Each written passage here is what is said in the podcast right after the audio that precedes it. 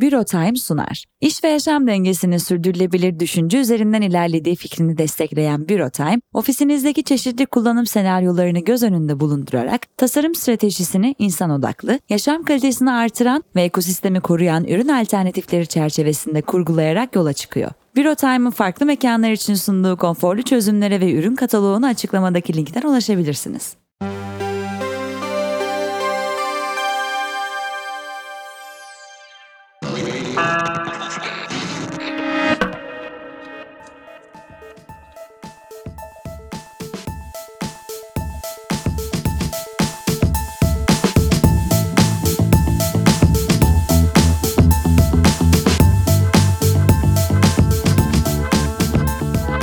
Evet sevgili dinleyenler, herkese günaydın. Bugün günlerden 3 Aralık Cumartesi. Hafta sonları Aposto Radyo'yu daha yakından takip edebilmeniz ve sizleri o eski radyo deneyimine daha da yakınlaştırabilmek adına yeni bir ürün tasarladık. Bu arada kedim Ralph de sizlere sesleniyor. Asla susturamıyorum kendisini, o yüzden lütfen aralarda miyavlarsa maruz görünüz. Artık Aposto Radyo'da cumartesilerimiz tek bir kayıt içinde olacak. Bu sayede cumartesi günleri program akışımızı tek bir kayıtla deneyimleyebileceksiniz. Etkinliklerden gündeme, sinemadan seyahate, farklı alanlardaki içeriklerimizi tek bir akışta dinleyebileceksiniz. Şimdiden öneri ve görüşlerinizi hello@aposto.com'a ve Aposto Radyo hashtagine, Instagram hesabına ve Twitter hesabına iletebilirsiniz. Çok fazla handle verdim. O yüzden şöyle diyeceğim tekrar: apostoradyo@apostoradyo. Evet, mail adresimizi de tekrar söylüyorum: hello@aposto.com. Hızlıca bugünün akışına bir göz atalım. Bu arada ben İpek Naz Şınar, girişte yapmayı unutmuşum. Birazcık heyecanlandım, bu bizim ilk radyo akışımız olacağı için. Akışımıza bir göz atalım, bugün neler olacak. Öncelikle Aposto 6.30 bölümüyle güne başlıyoruz. Gündemi yakaladıktan sonra müzik evreninde bir yolculuğa çıkmak ister misiniz diye düşündük. Aposto 6.30'un ardından güne keşif sinemasıyla devam ediyor. Müzisyen ve prodüktör Taner Yücel'le keşfe çıkıyoruz. Bugünün 3. programı ise izleme listesi olacak. Sinema editörümüz Emre, önümüzdeki hafta sinemalarda, evde ve şehirde izleyebileceğimiz film ve dizileri sizler için derliyor. Harika bir derleme. Hiç ayrıca vakit ayırmak zorunda kalmıyorsunuz ne izleyeceğinize dair. Evet, peki bu hafta İstanbul'da sinemaya gitmek dışında neler yapabilirim diye merak ediyorsanız sizi İstanbul'un ajandasına davet ediyoruz. Yağmura, kötü havaya falan aldırış etmiyorsunuz, biliyorsunuz ki. Önümüzdeki hafta şehirdeki konser, sergi, tiyatro gibi kültür sanat etkinliklerinden oluşan derlememizi de dinleyebileceksiniz. Kapanışı ise haftanın Aposto Radyo yayınlarına ve Aposto'nun yazılı dünyasına ufak bir bakış attığımız Aposto Radyo'da bu haftayla yapacağız. İsterseniz direkt Yakup'un güzel sesiyle önce bir haberleri duyalım. Daha sonra bahsettiğim akışla devam edelim. Görüşürüz. Sıradaki bölüm Aposto 6.30.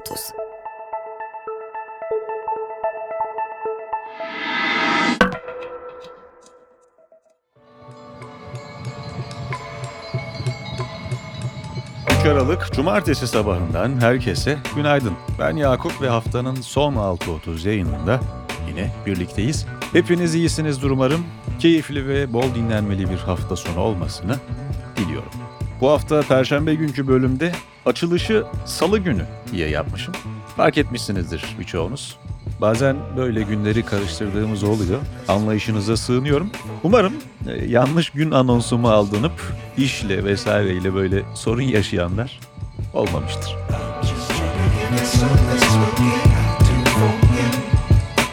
Bugünün bülteni Ne Kolay'la birlikte ulaşıyor.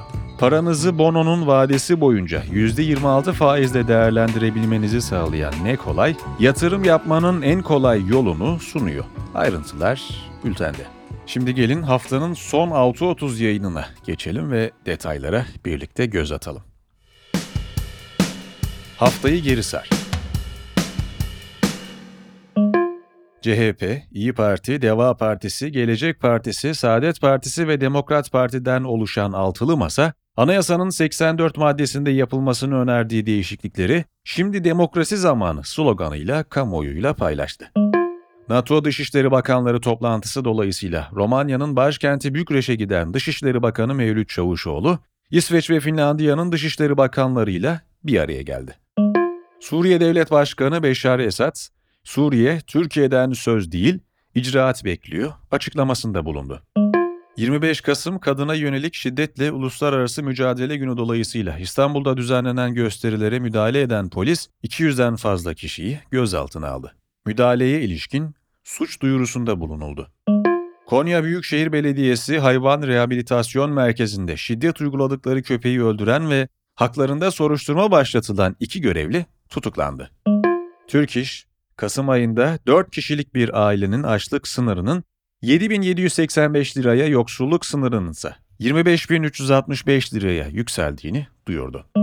Çin'de karantinadaki binada çıkan yangında 10 kişinin hayatını kaybetmesi üzerine hükümetin sıfır Covid-19 politikasına yönelik protestolar başladı.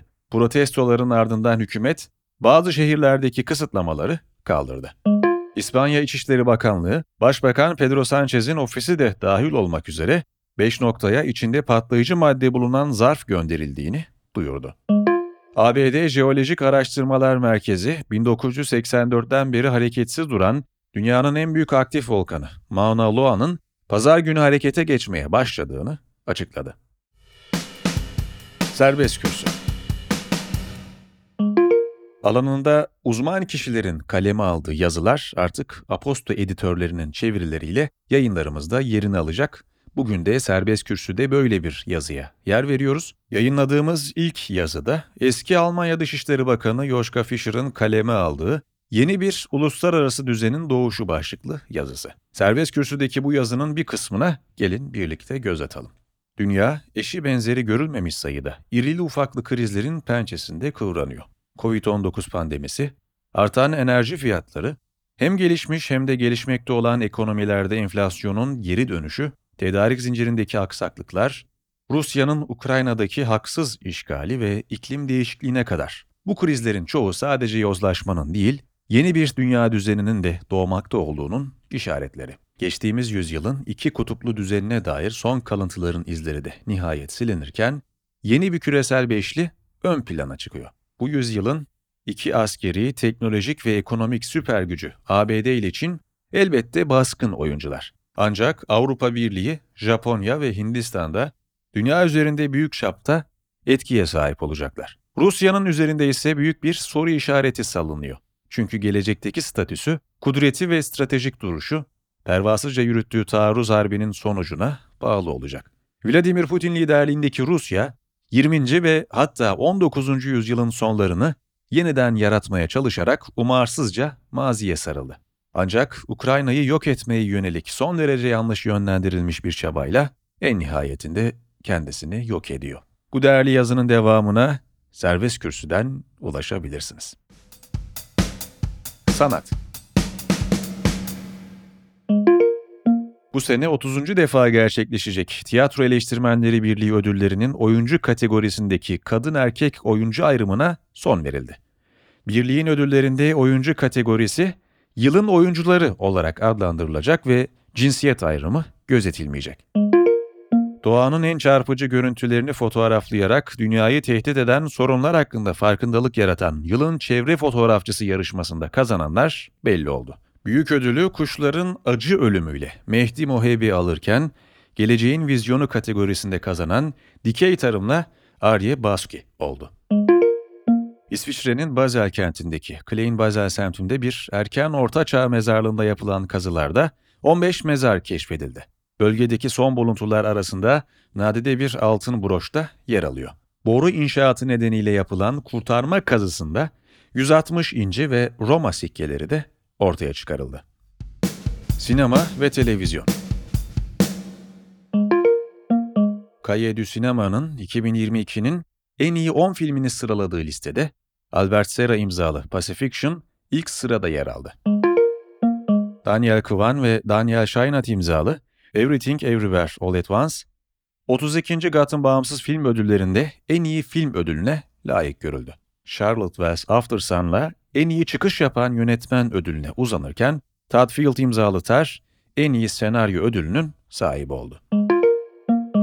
Pera filmin Dünya AIDS Günü'nde farkındalık yaratmak için 2016'dan bu yana düzenlediği Buradayım programı Visual AIDS'in varoluş ve aidiyet seçkisiyle devam ediyor. 15 Aralık'a dek Pera Müzesi Auditorium'unda gerçekleşecek gösterimlerin tamamı ücretsiz. Başka sinema, National Theatre Live işbirliğiyle ünlü West End oyunlarını beyaz perdeye taşıyor. Prima Facie, The Seagull, Frankenstein ve The Crucible'ın canlı çekimleri İstanbul, Ankara, İzmir, Bursa ve Mersin'de izleyiciyle buluşacak. Berkun Oya imzalı bir başkadır. Sinema ve televizyon endüstrilerinde diplomatik ve yaratıcı toplulukları buluşturan Amerika Abroad Medya'nın kuruluşunun 10. yılını kutlamak üzere Washington'da düzenlediği gecede ödüle layık görüldü. Gastronomi.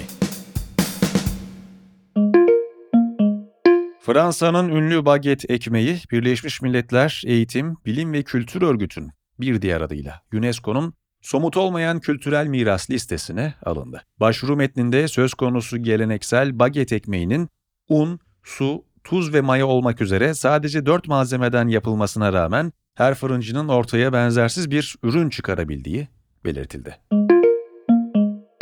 Oscar ödüllü oyuncu Tom Hanks, kahve markası Hanks for Our Troops'u tanıttı. İsminden de anlaşıldığı üzere Hanks, kazancının tamamını Amerika Birleşik Devletleri'ndeki gazileri ve aileleri desteklemek için bağışlayacağını açıkladı. Hanks, tanıtımında iyi nedenler için iyi ürünler ifadesini kullandı. Starbucks, Türk Hava Yolları'yla işbirliği yaptı. Kullanıcılar Miles & Smile'la kazandıkları milleri artık Starbucks mobil uygulamasında yıldıza dönüştürebilecek. Starbucks, misafirlerine her 750 mil karşılığında 15 yıldız hediye edecek. Müzik gündemi.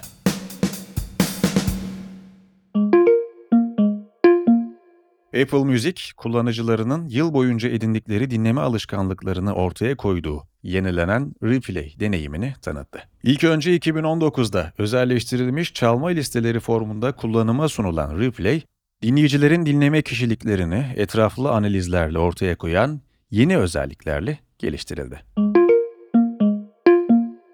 Spotify, yıl sonu için gelenekselleşmiş bireysel dinleyici profili ürünü Spotify Wrapped'i çarşamba günü erişimi açtı. Spotify Wrapped'le Türkiye'nin Spotify enleri de paylaşıldı. Bu yıl Uzi, Ezel'in 4 yıldır koruduğu Türkiye'den en çok dinlenen sanatçı unvanının yeni sahibi oldu. Primavera Sound 2023 festival programını duyurdu. 31 Mayıs-3 Haziran arasında Barcelona, 7-10 Haziran arasında Madrid'de düzenlenecek festivalin açıklanan festival kadrosunda onlarca yıldız ve alternatif isim bulunuyor. Bir yayının daha ve 6.30 yayınları için bir haftanın daha sonuna geldik. Ben Yakup, bugünün bülteni Ne Kolay'la birlikte ulaştı. Haftaya tekrar görüşünceye dek kendinize iyi bakın, iyi hafta sonları, görüşmek üzere.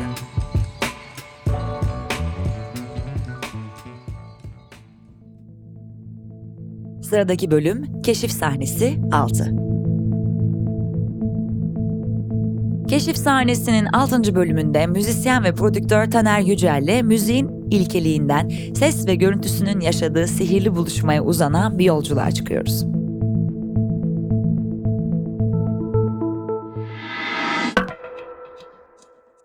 Play that funky music.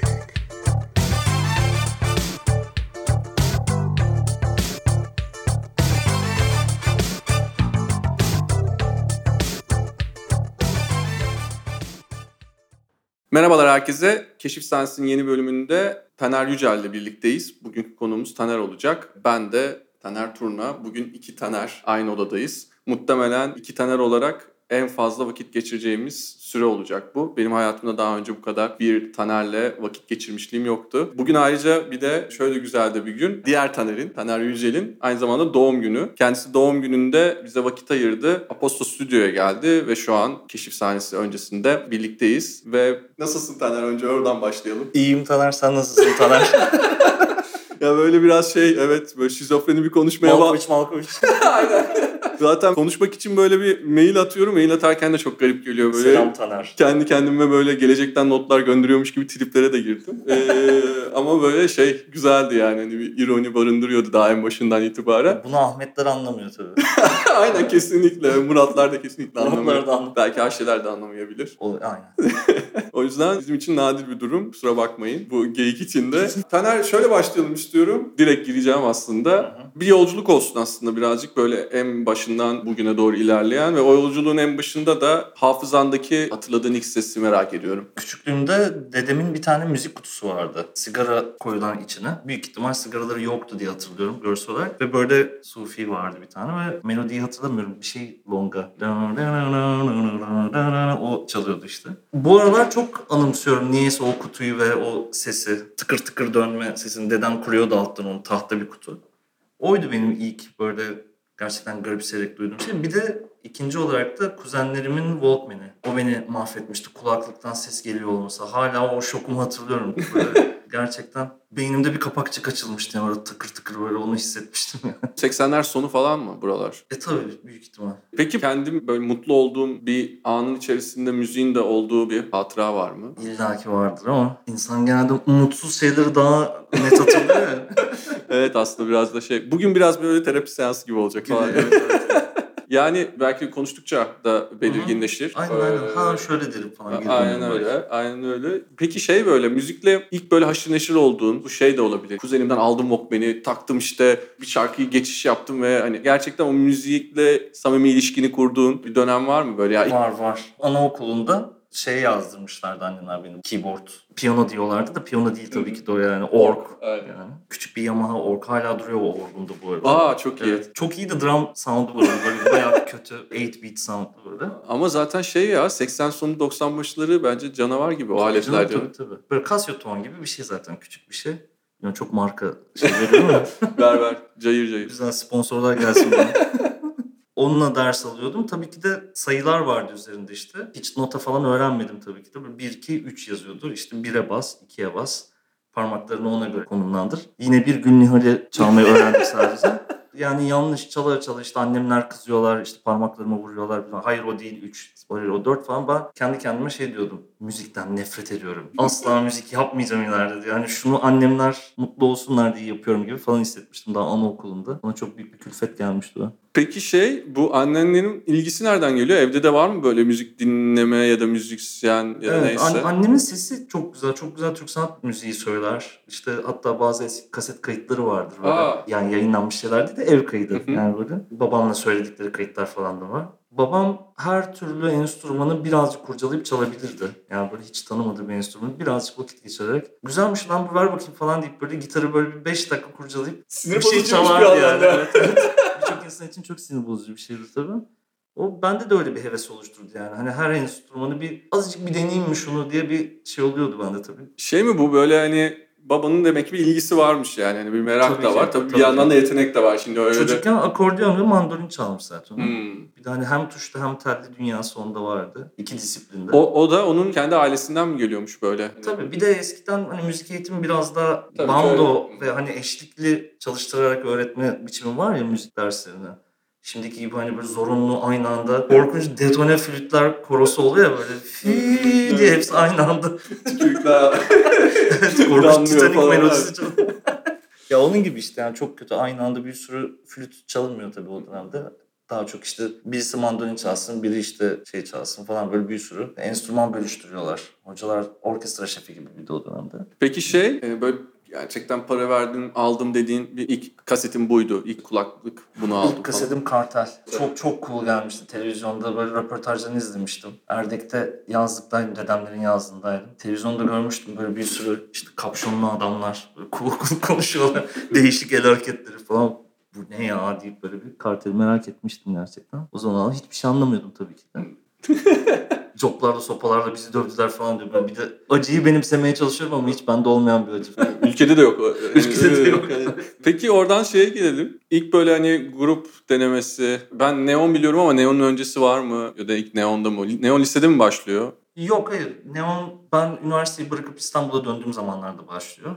İşte 2000 ortaları 2006-2007 civarları olsa gerek. Öncesinde var mı bir şey peki? Öncesinde Yani isim bile olmayan bir sürü punk grubu denemelerim var. İşte birinde davul çalıyordum, birinde vokal alıyorum, birinde bas çalıyordum. Kim eksikse. İşte ne yapasım geliyorsa o dönemler, neyi öğrenmek istiyorsam onları deniyordum tabii ki. Yani punk denemenin güzel bir öğretisi. Müzik yapmanın güzel ve hızlı bir öğreti biçimi gibi bir şey punk. Hani çünkü çok disiplinli, çok iyi çalmana gerek yok. Üstünkörü eşlik edebilecek hafif bir yeti yeterli gibi oluyor çünkü. Yani punk'la beraber şeyi de görüyorum ya. Mesela benzer bir dinamik görüyorum. Mesela bu işte şu anda İngiltere'den çıkan bu yeni caz akımıyla çok paralel görüyorum yani. Orada da çünkü şey var yani işte böyle... Hip hop'ta bile. Aynen, hip hop'ta, grime'da mesela çok benzer çok. Yani hani. Orada da böyle hani gerçekten şu sound'u koyalım, işte Hı-hı. şunu yapalım, işte jam session yapalım falan. Yani o bariyerler kalkmasıyla birlikte Tabii. bir arada bir de üretebiliyor olmanın... Ben şeyi seviyorum, çok özür dilerim lafını kestim galiba ama janralar değil de tavırlar olmaya başladı ya bazı şeylerde. Hani mesela punk'ın, caz'ın aslında janradan çok tabiri caizse attitude diyorlar ya hani... tavır,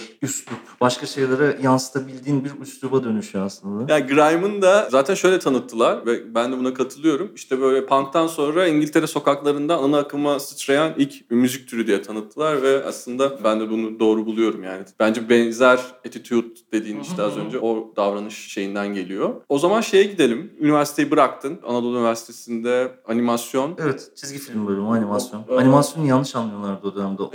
Otellerde animatörlük olsun diyorlardı falan işte. Animasyon olsun. Turizm önemli falan.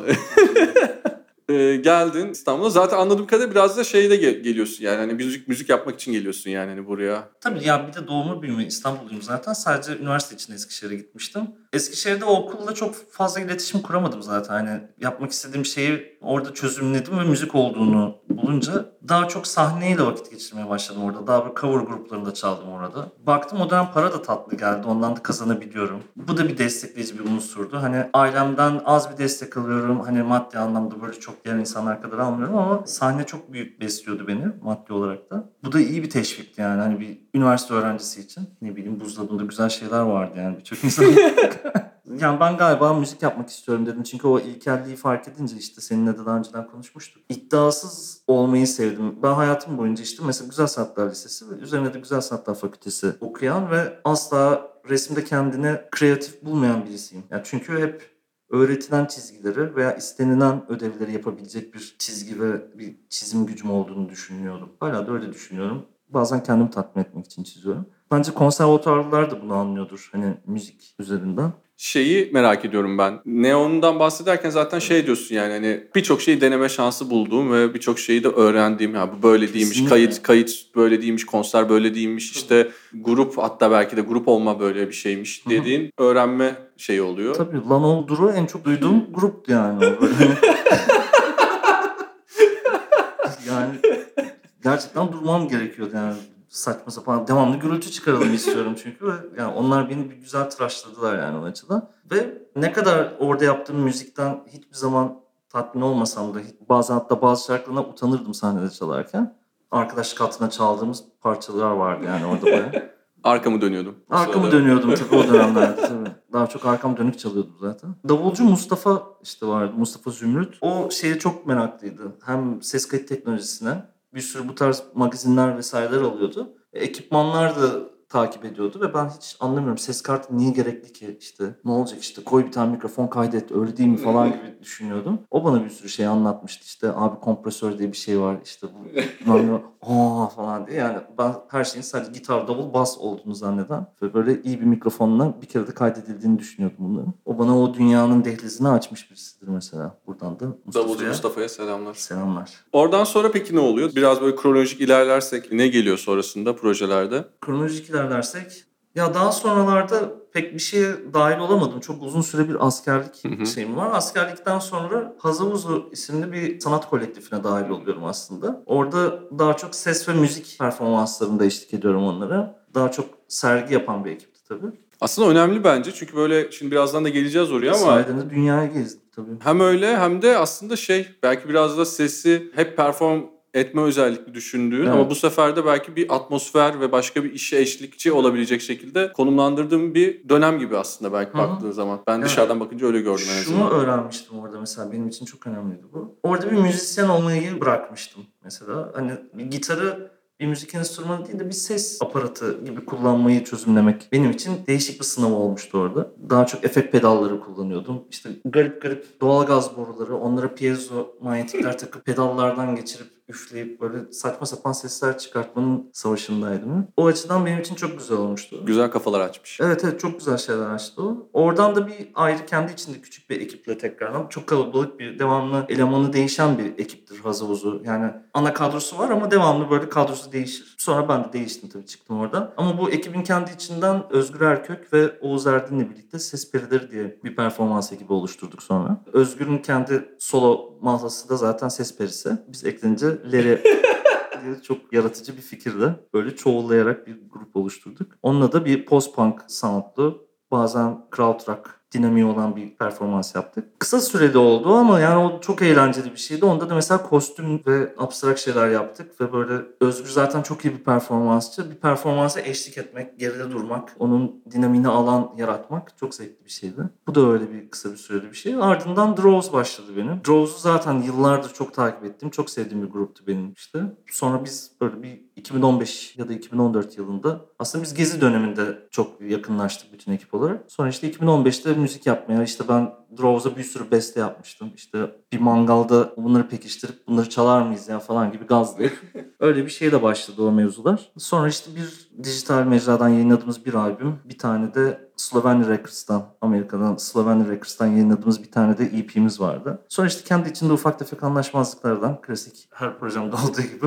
evet onu zaten her projemde olduğu gibi. Evet, sen de zaten söylüyorsun, ben grup elemanı değilim diyorsun. Ben yani. Yok olamıyorum galiba ya, evet. Aynen. Güzel, bunun farkına varmak da bence önemli bir... Ya, gıcık ve zor bir insan olduğunu biliyorum çünkü şeyi... Çok müdahil olmaktan mı, yoksa gerçekten mesela şey de var yani, çok fazla sanatçılarla baktığın zaman ya da grupların içine baktığın zaman grupta şöyle bir dinamik de oluşuyor yani. Herkesin aynı şekilde benimsemesini istiyorsun. Herkesin aynı şekilde pastaya bir şeyler katmasını istiyorsun. Ayrıca bunu hem bir yandan bunu istiyorsun ama hem de bir yandan kendine de alan açmak istiyorsun. Kendi ideallerini de fikirlerini de içine koymak istiyorsun. Gerçekten zor bir dinamik bu arada yani. Hani kolay da değil. Yani. Şey çok zor oluyor benim için açıkçası. Ben hiçbir grubumda sadece gitarist olamadım. Tamam, prova ne zaman abi? Konser ne zaman? Geleyim, çalayım ve gideyim olamadı diyorsun. Ya olamadım yani. Veya işte hani bu takvimlere uyan, ona ne bileyim partisyonunu yazan disiplinli bir müzisyen olamadım. Yani şöyle bir şey oldu hep. Kayıt için şey yapan, kaydettiğini mixleyen, işte aranjmanı yapan, grubu toplamaya çalışan, işte takvim falan. Ya böyle hani çok yorucu oluyordu benim için bunlar. İşte görsel mevzular da var hep.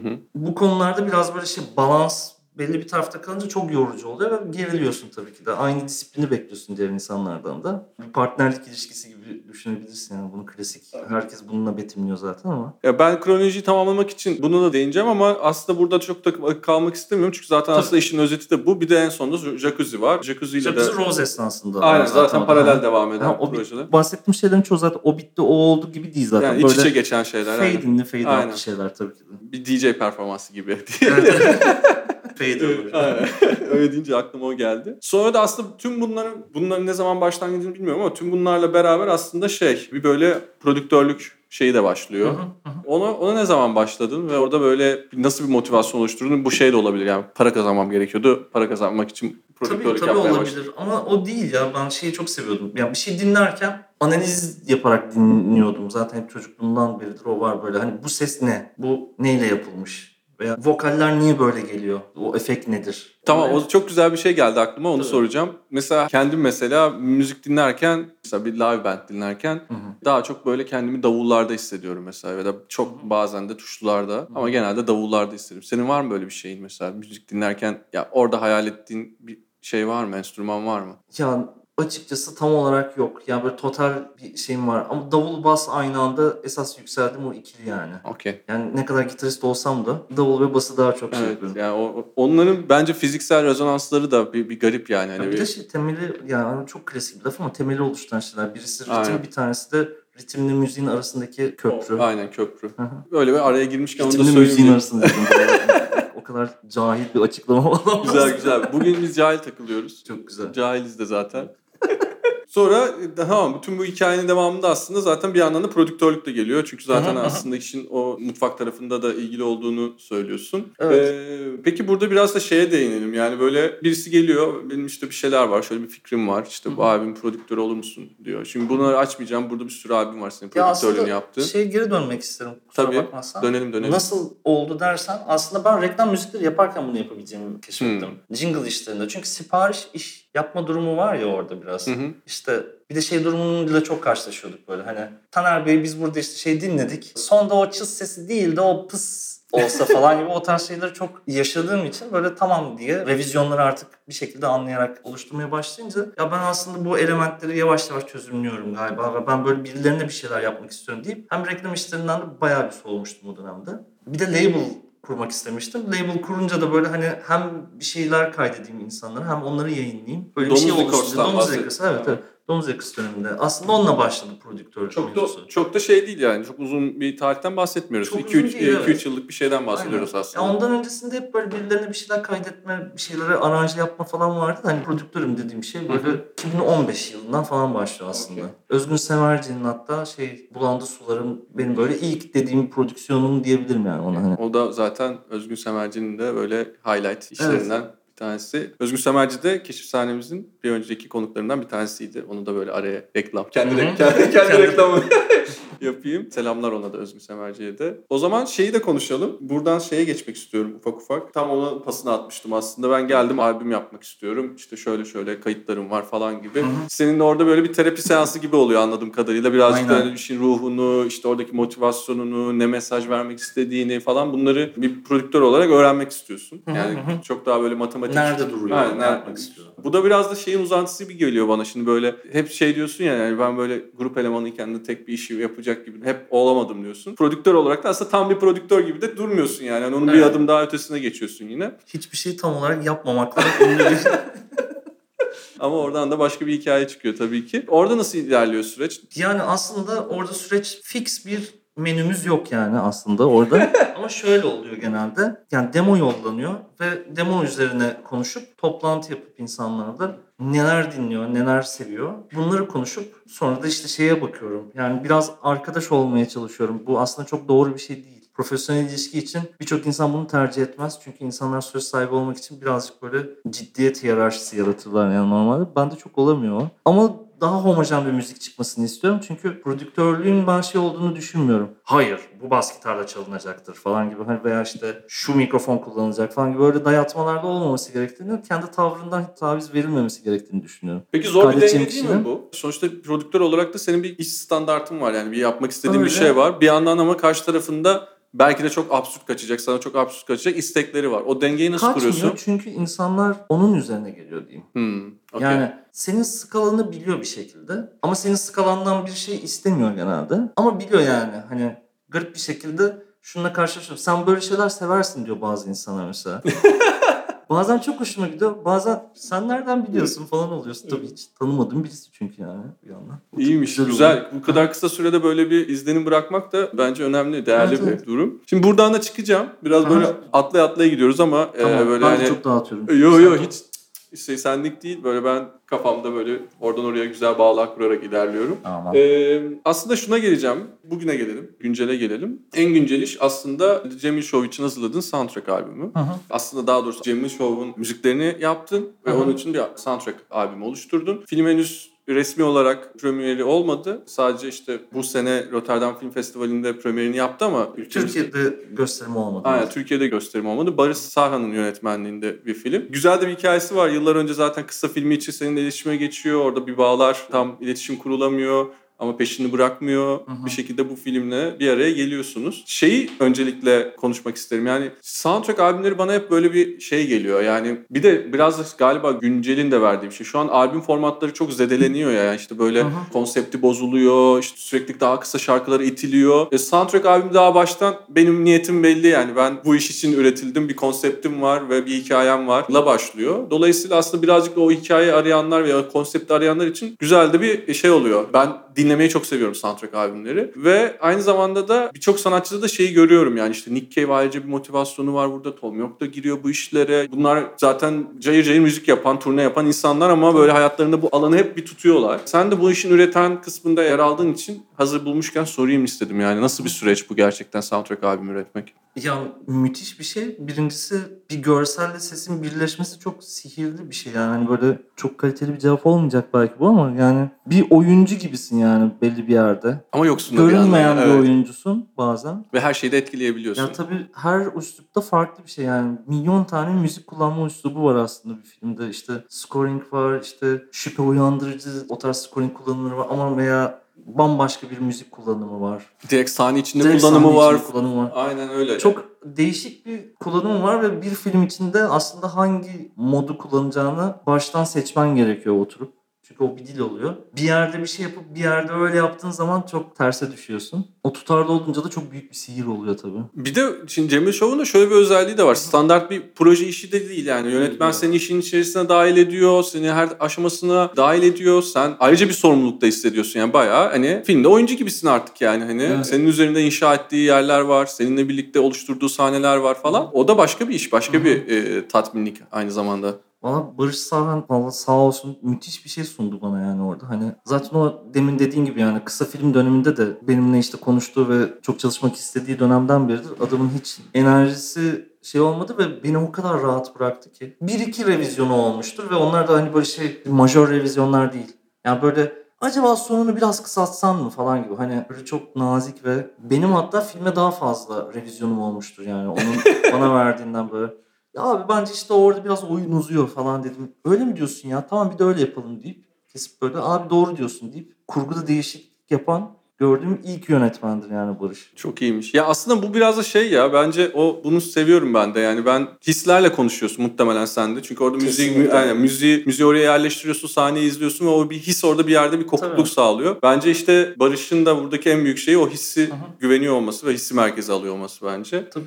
Çok değerli bir yandan da. Bir yandan da şimdi bu sabah da dinledim albümü. Bu kayıt öncesinde tekrardan. Yani albümde de şöyle bir şey var. Sen zaten her yerde söylüyorsun. Ben filmdeki kronolojik sıraya göre albümde sıralı diye. Zaten arada sesler var. Sahnelerden sesler de kullanılmış falan. Albüm zaten kendi içinde bir akışı var. Ve aslında da Türkiye'de de çok görmediğimiz ama dünyada yavaş yavaş gördüğümüz filmden önce yayınlandı soundtrack. Ve aslında bir nevi teaser gibi yani kendi tarafında da aynı zamanda. Evet. Merak da uyandırıcı. Sahneleri de hayal ettiriyorsun. Ben henüz izleyemedim. Bir aksilik oldu. Ama yani şey kafamda bazı şeyler hani şuralarda biz galiba filmin sonlarına doğru şöyle bir dramatik bir sahneye gireceğiz falan galiba gibi böyle küçük şeyler de bırakıyor, izler de bırakıyor. Ama bir yandan da beni etkileyen kısmı yani albümde işte western gitarlar da var, ambient işler de var, başka bir yerde uçuyor yaylılar falan.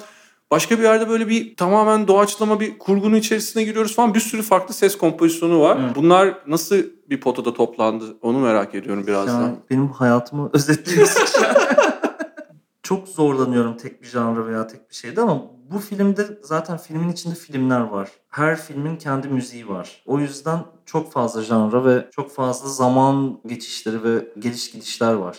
Belki gidiş gelişler desem daha doğru olur ama bu tarz durumlar var. O yüzden biraz fazla janra seçkimiz fazla biraz yani burada. Bir kotada eritebildim mi bilmiyorum yani şimdi benim bunu demem... Yok bir tutarlılık kendince yakalamışsın sonuçta yani. Tabii yani aslında konsepte başlayınca galiba bir şekilde insan onu total duyuyor mu bilmiyorum. Yani hani yorulan illaki vardır dinlerken çünkü 27 tane miydi unuttum şu anda kaç şarkıda. Bir saat bir dakikalık. Yani gerçekten zorlu bir süreç yani. Şunu diyeceğim zaten hiç hayal ettin mi? Yani ben bir şey hayal ettim mesela bu albümün bir konseri olsa... Sahnede kaç kişi olurdu? Bayağı herhalde bir 20 kişi falan olmanız gerekirdi yani. Evet çok istedim aslında bir ara böyle bir ekip kursam mı ama sadece müzikleri. Filmin içindeki filmlerin müzikleri o Yeşilçam referanslı olan müzikleri bir orkestral yapmayı istedim aslında. Belki olur ileride. Belki. Bir de bu albümün bir özelliği de şimdi oradan da şuna bağlayacağım. Senin aslında solo paketlenmiş diyelim albüme dönüşmüş ilk albümün hani ya o da aslında bir dönüm noktası gibi bir şey yani evet. Kendini ilk kez bu kadar Taner Yücel adıyla hani evet. Gördüğümüz bir de şunu da ekleyelim çok yakın bir sürede Altın Koza Film Festivali'nde en iyi müzik ödülünü kazandı bu albümle Taner. Bu bir dönemin başlangıcı gibi mi yoksa proje denk geldi ben de böyle bir albüm yaptım yapmışken de yayınlamak istedim gibi mi yani yoksa böyle bundan sonra film müzikleri yaparsam bu şekilde de yaparsam yayınlarım. Yani emin değilim gerçekten diğerlerini yayınlar mıyım bilmiyorum şu an. Bunun karar verme aşaması neydi peki? Yayınlayacağım ben bunu. Çok şahsi bir süreçti benim için yani. Hani zaten bütün yapılan müziklerin üretimi zaten hepsi şahsi bir süreç. Ama çok içime sindi yani. Pandemi öncesi miydi bu? 2019'da bitti aslında bu albüm. İçinde babama yaptığım şarkı da var mesela. Hani hangisi olduğunu öğrenebilir miyiz? Dündar Bey. Zaten babamın ismi. Ona atfettiğim bir şarkıydı. Barış bana sormadan bir sahnenin üstüne koymuştu. Gittiğimde gördüm onu. Tabii çok duygulandım. Babama yaptığım şarkının tekrardan oradan benim karşıma çıkması. Başta kızdım Barış'a. Kaldır onu diye. Ketum bir insan olduğum için. Abi onu bence kaldır falan diye. Böyle bir uzun bir süre zorladım. Ama sonra baktım sahnede iyi çalışıyor yani. Bir de önemli bir sahnedeydi. İsmini değiştirmedim. Normalde bütün filmi referans gösterirken filmde hiç Dündar'la ilgili bir imge yok tabii. Babamın ismini işte ona. Tamam buradan da şimdi şuna da gelelim. Bu tabii ki ya bu planlanmış bir akış değil ama yani konu buraya geldi. Bunu bu hikayede ben de yeni öğreniyorum. Bizler konuğumuzdan bu podcast'e gelirken bir özel eşya yanına getirmesini istiyoruz ve aslında bu da böyle biraz konuşalım üstüne diye. Biraz da böyle hani zor yani ben de kendime düşünüyorum. Bir özel eşya seçsem ne seçerim şimdi ya falan getirecek diye. Sen de şu an işte podcast masasının üstünde taşlar var. Ne getirdin bize? Hikayesi nedir? Hikaye şu. 2019'da babamı kaybettim. Babamı defnettikten sonra eve geldim ve kot pantolonumun paçalarından taşlar döküldü. Biraz kötü bir haldeydim. Sanki beni böyle motive eder gibi taşlar düştü. Buna çok inandım ve bana çok iyi geldi bu düşünce. Sürekli de yanında olduğunu söyledin. Hep yanımda taşıyorum. Özellikle kayıt yaparken ekranımın önünde duruyor bu taşlar. Başlarda beni biraz kötü etkiliyordu. Sonra bir süre çekmecemde sakladım. Biraz fazla gidip geliyordum. Ama şimdi böyle yaşadığım güzel şeyleri daha çok anımsatıyor. Onun için daha çok duygulanıyorum. Eskiden daha kırgınlıkları anımsatıyordu bana. Daha acılı hisler besletiyordu. Ama şu an bayağı güzellikler veriyor bana. Ya ben bunu ben de yani tabii ki hikaye olabilir ama benim de bir yerde içimde çok gülümseten bir tarafı da var. Çünkü yani bir şeylerin neye göre yaşadığını ve neye göre devam ettiğini, nasıl bağlar oluştuğunu ve o bağların zamanla nasıl dönüşebildiğini de çok net gösteriyor.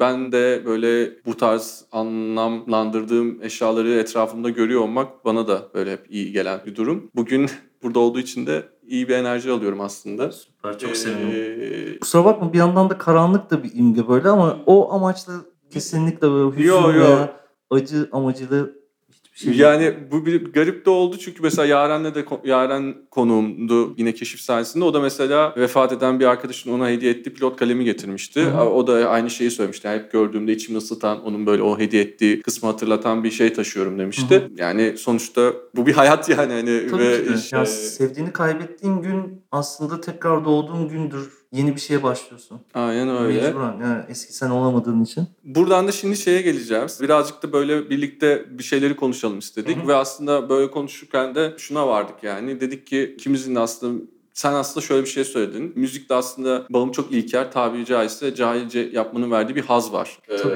Ve işte müzikteki o deneme cesaretini de hep çok sevdim dedin. Hatta zaten aslında animasyon bölümünü bırakıp müziğe yönelmen de bu podcast'in başında bu dürtüden kaynaklandığını söyledin.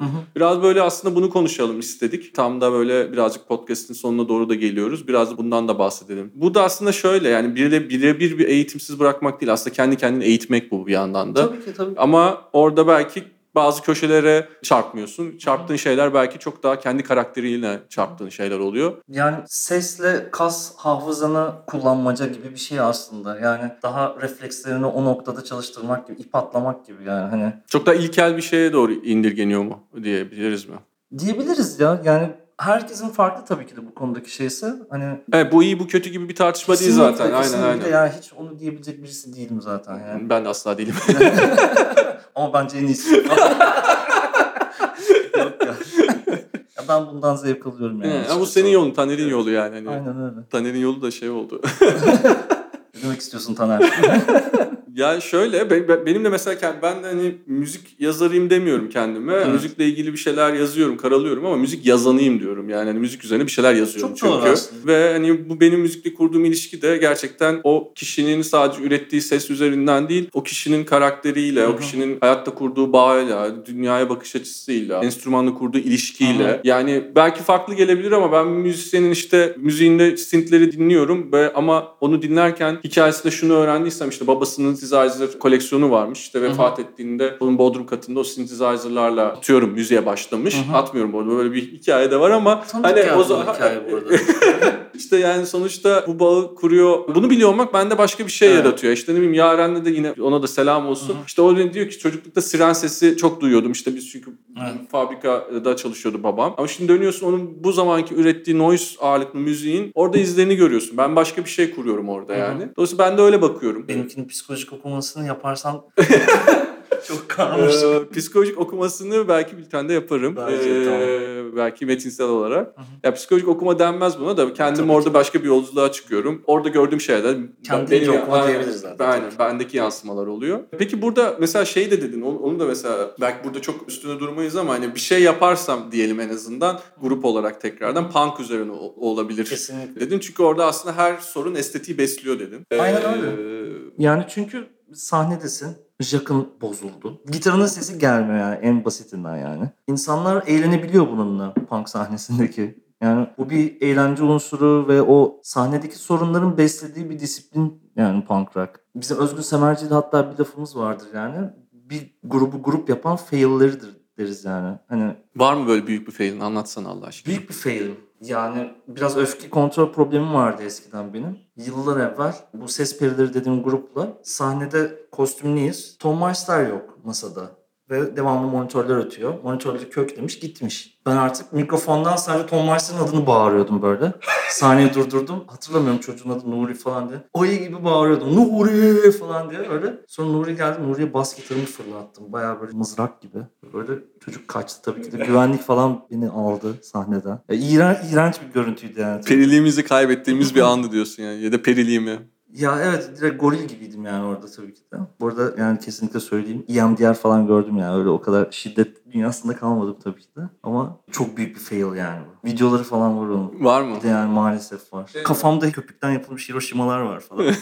Bir peri adama mızrak gibi gitar atıyor böyle. Korkunç bir görüntü tabii. Bence yavaş yavaş kapanışa geldik. Tamam. Güzel de bir yolculuktu var. Rezil bir hikayeyle kapattık artık. O da buradan kapattım. Yaptığım gorillikle övünüyor gibi. Yok.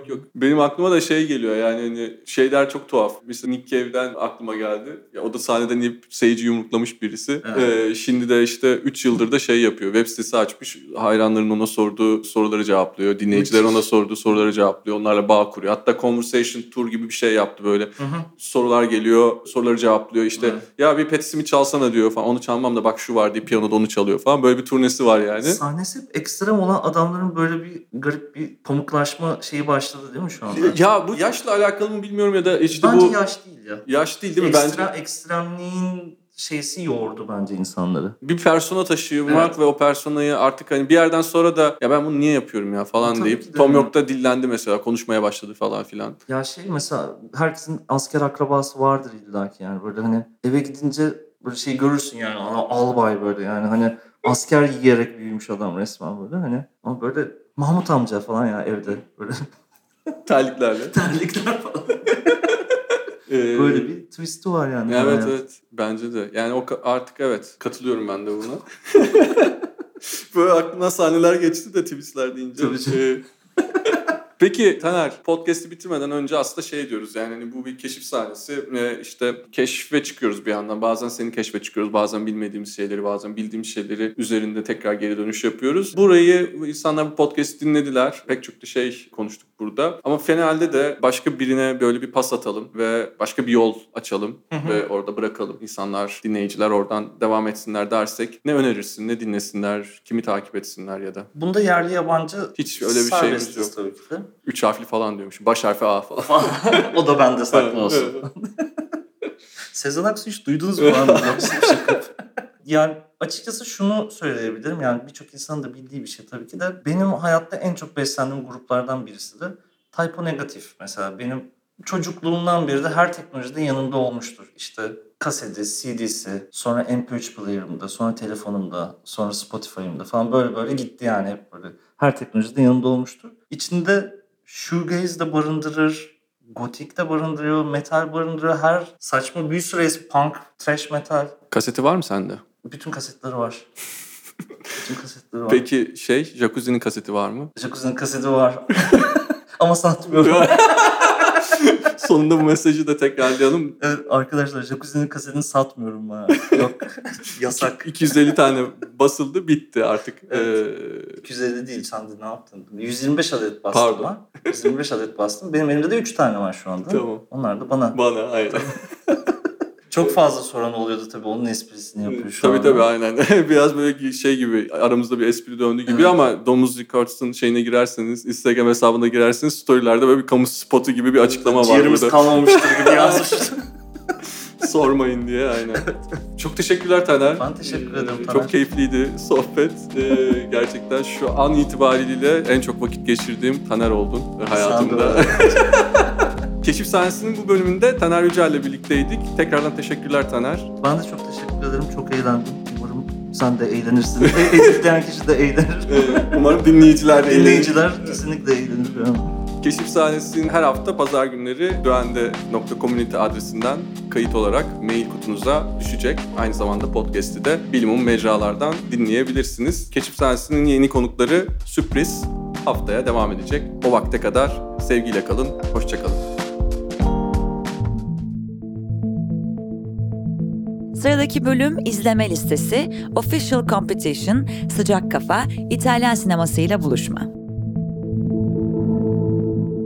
Komplocu bir author yönetmene odaklanan komedi Official Competition'dan Netflix Türkiye'nin bilim kurgu dizisi Sıcak Kafa'ya, Sean Connery'li Bond filmlerinden çağdaş İtalyan sinemasına, bu hafta sinemalarda, evde ve şehirde izleyebileceğiniz birçok seçenek var.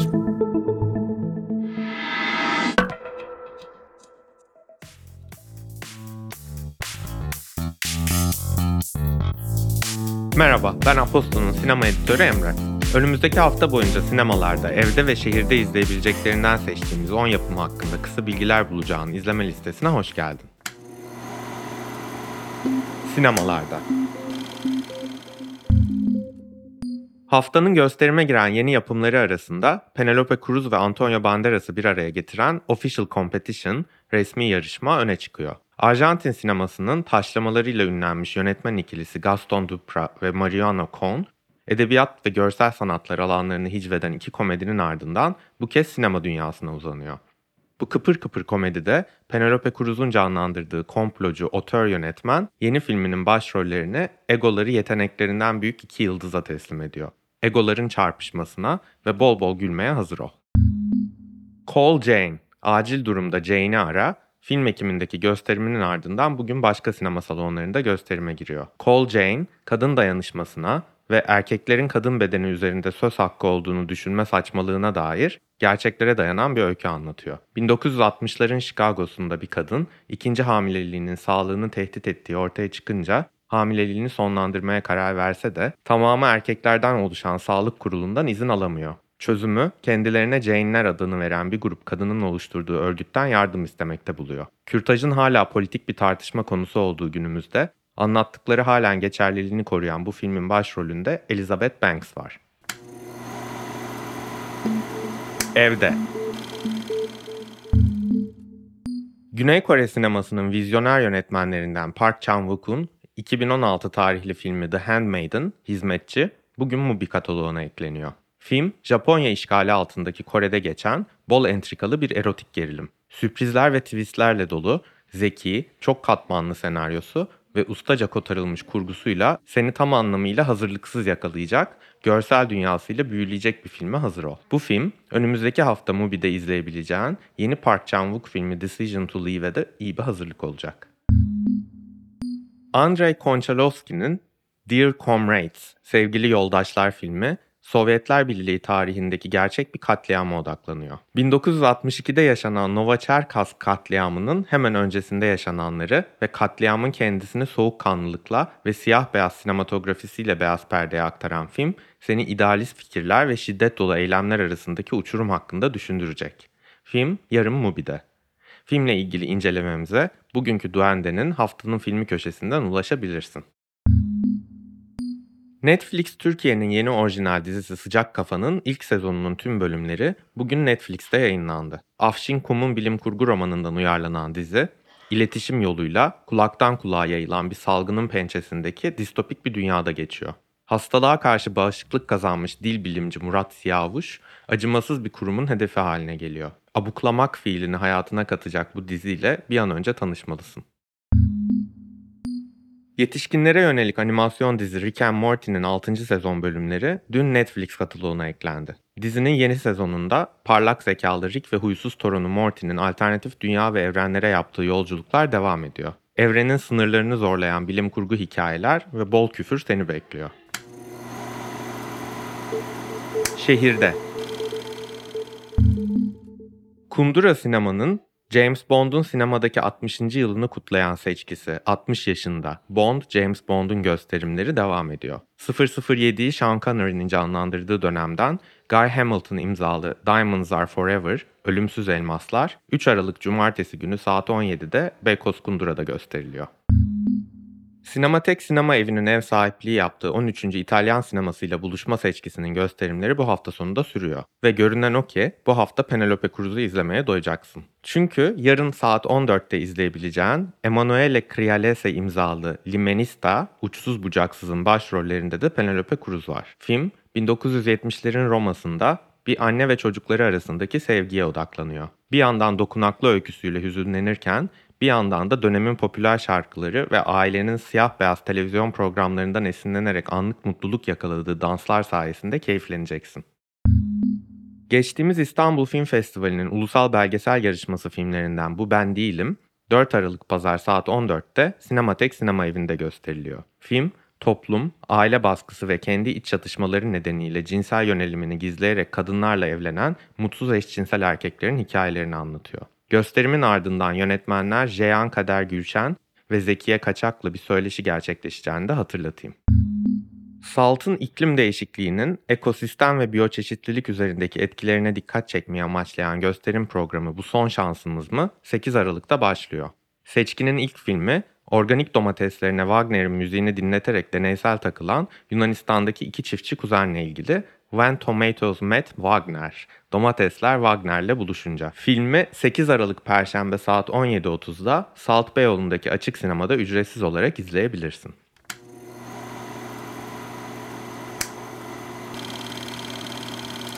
Bu arada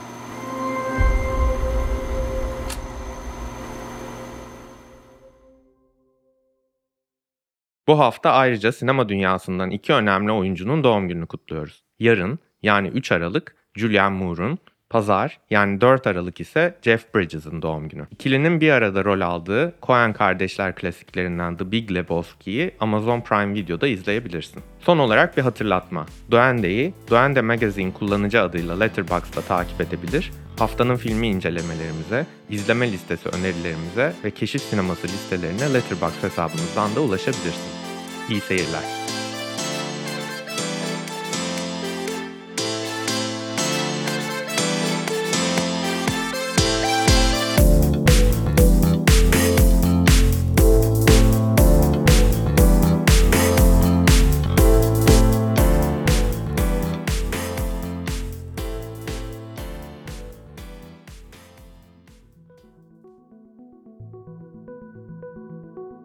Sıradaki bölüm İstanbul'un ajandası.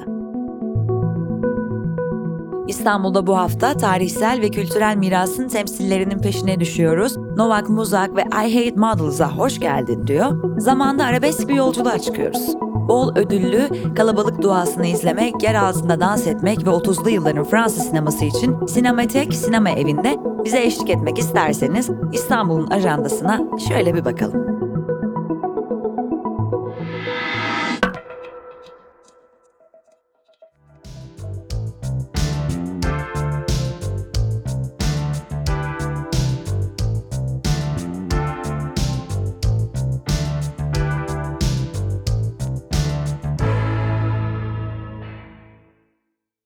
Her hafta İstanbul'daki etkinlikleri derlediğimiz İstanbul'un ajandasından merhaba. Ben Aposto ekibinden Dilara. İlk olarak yeni ayı karşılarken seni sahnelere ve sergilere götürdüğümüz rehberlerimizin ikinci sayılarının yayınlandığının haberini verelim. Bu ayki rehberleri yine büyük bir heyecanla hazırladık. Sergi rehberimiz editör panelimizin ufak bir azizliğine uğradı. Sergi önerilerimiz sınırlı sayıda kalsa da size güzel bir seçki sunduk. Ekipçe gelecek ayki rehberleri hazırlarken nazar boncuğumuzu eksik etmeme kararı aldık. Keyifli okumalar. Şimdi bakalım bu hafta İstanbul'un ajandasında neler var? Bizans İmparatorluğundan esinle tarihsel ve kültürel mirasın temsillerinin peşine düşen, ismi lazım değil, görünenin ötesindeki gizliyi keşfeden karma bir seçkiye ev sahipliği yapıyor. 11 Aralık'a kadar Abdülmecid Efendi Köşkü'nde görebileceğin sergi, İstanbul'un kültür geleneğinden yola çıkarak güncel sanatın anlam ötesiliğine vurgu yapan bir kürasyona sahip. Bodrum katında yer alan mekan etkileşimli yerleştirmenin Bizans kozmolojisi ve ikonografisine meraklılar için duyular arası bir deneyim vaat ettiğini de ekleyelim. Bursan Sanat'ın Kod Müzik İşbirliği'yle hayata geçirilen ve ilki 2011 yılında düzenlenen Nova Muzak serisi 34. edisyonunda Bristol'ın yeraltı elektronik tekno sahnesinden Giant Swan'ı konuk ediyor. Endüstriyel teknonun ambient müzikle buluştuğu, dans müziğinin esrik bir deneyime direksiyon kırdığı bir gece için 10 Aralık'ta Borusan Müzik Evi'ndeyiz. Jean Renoir'dan Marcel Carné'ye, Julien Duvivier'den Jean Vigo'ya, 30'lu yılların Fransız sinemasının şiirsel gerçekçi otör yönetmenleri 7-24 Aralık tarihleri arasında Kadıköy Sinematek Sinema Evi'nde. Pera Müzesi 1 Aralık Dünya AIDS Günü kapsamında her yıl düzenlediği Buradayım programına devam ediyor. Bu sene Çağdaş Sanat Organizasyonu Visual AIDS'in tamamı HIV'le yaşayan insanlar tarafından yaratılan 7 videoluk seçkisinin gösterimleri 15 Aralık'a kadar devam edecek. Üstelik program kapsamındaki tüm gösterimler ücretsiz. 9 Aralık'ta Asmalı Mescid'de davetlisin. Blind'ın gedikli ve favori parti serisi Love Hip Hop, Drake, Beyoncé, Cardi B, Megan Thee Stallion, Travis Scott ve Kendrick Lamar gibi isimlerle kaldığı yerden devam ediyor. Moby, Gorillaz, Fatboy Slim, Pet Shop Boys gibi isimleri remixlerine yediren Armageddon Turk ve partiye eşlik eden dansçılar Esin Turay ve Su Turay da sahnede olacak. Bizden yüzünü esirgese de en harika akşamlara ev sahipliği yapmayı asla esirgemeyen I Hate Models yeniden şehrimizde. Hoş geldin endüstriyel tekno dahisi. I Hate Models, Jeton Records sunumu ile 9 Aralık akşamı Volkswagen Arena'da. Bol ödüllü kalabalık doğası 3 Aralık'ta Alan Kadıköy'de.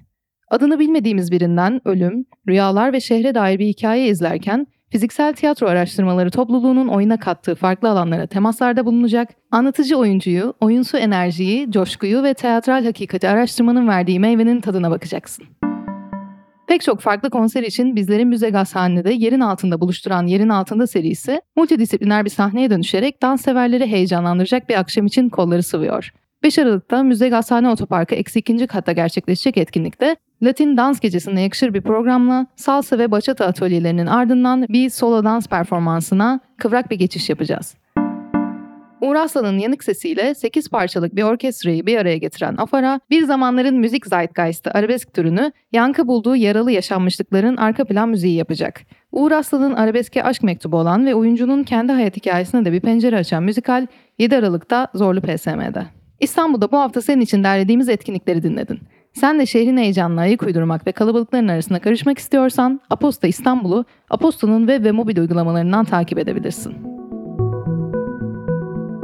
Sıradaki bölüm Aposto Radyo'da bu hafta Anayasa Taslağı, Anda Kalmak ve Gezi Parkı protestoları.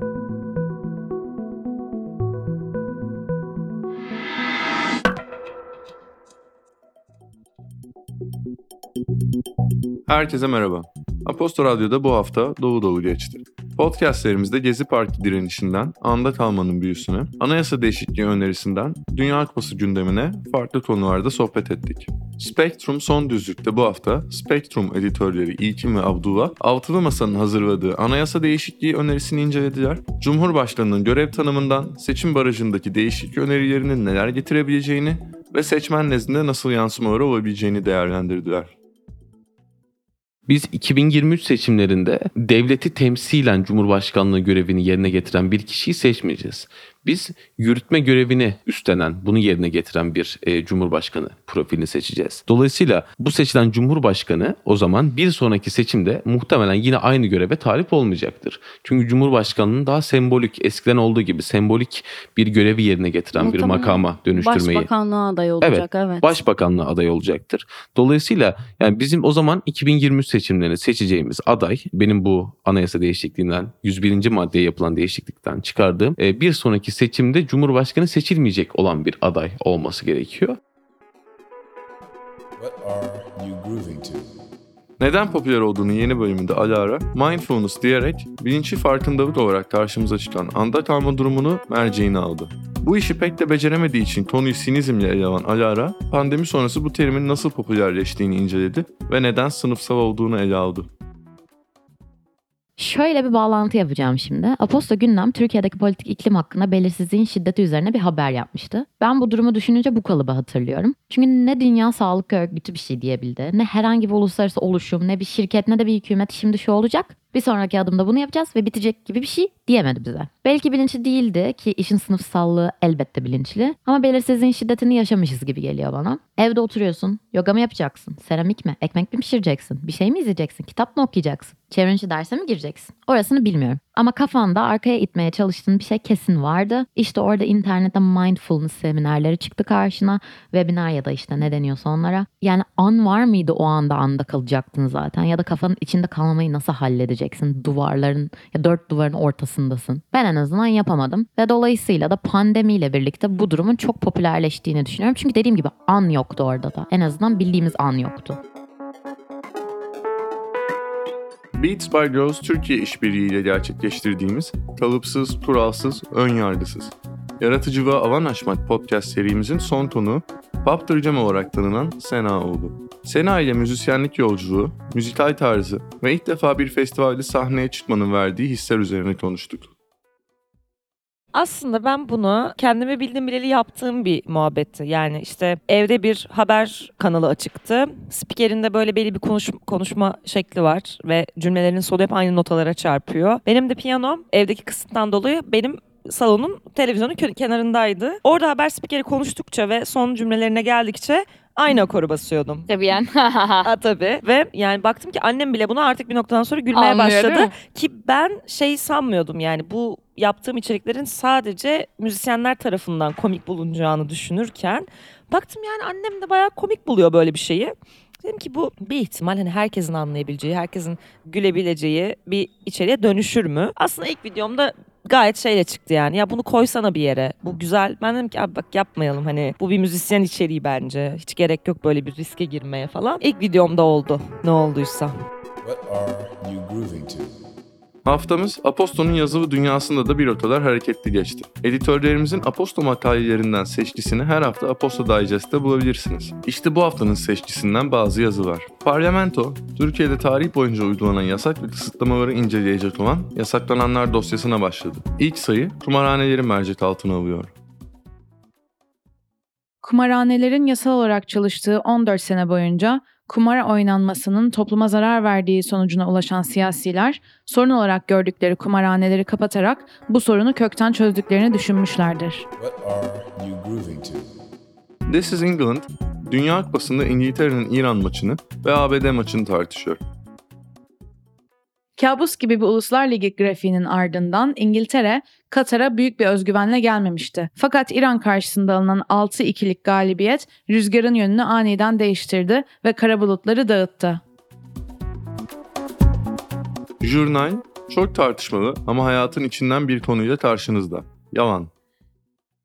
Leslie, aldatmanın insan olmanın doğal bir parçası olarak görülmesi gerektiğini söylüyor ve ekliyor. En fazla yaptığımız hata, dürüstlüğü bir kişilik özelliği olarak görmek. Çünkü ona göre dürüstlük sahip olduğun ya da olmadığın bir kişilik özelliği değil, kişinin koşullara adapte olduğu bir durum. Hartshorne ve May de yalan ve dürüstlüğün karakter özelliği değil, hayat durumlarının farklı fonksiyonları olduğunu bildiriyorlar. Yeni bölümleri Aposto Radyo ve podcast dinlediğiniz tüm mecralardan dinleyebilirsiniz. Keyifli dinlemeler.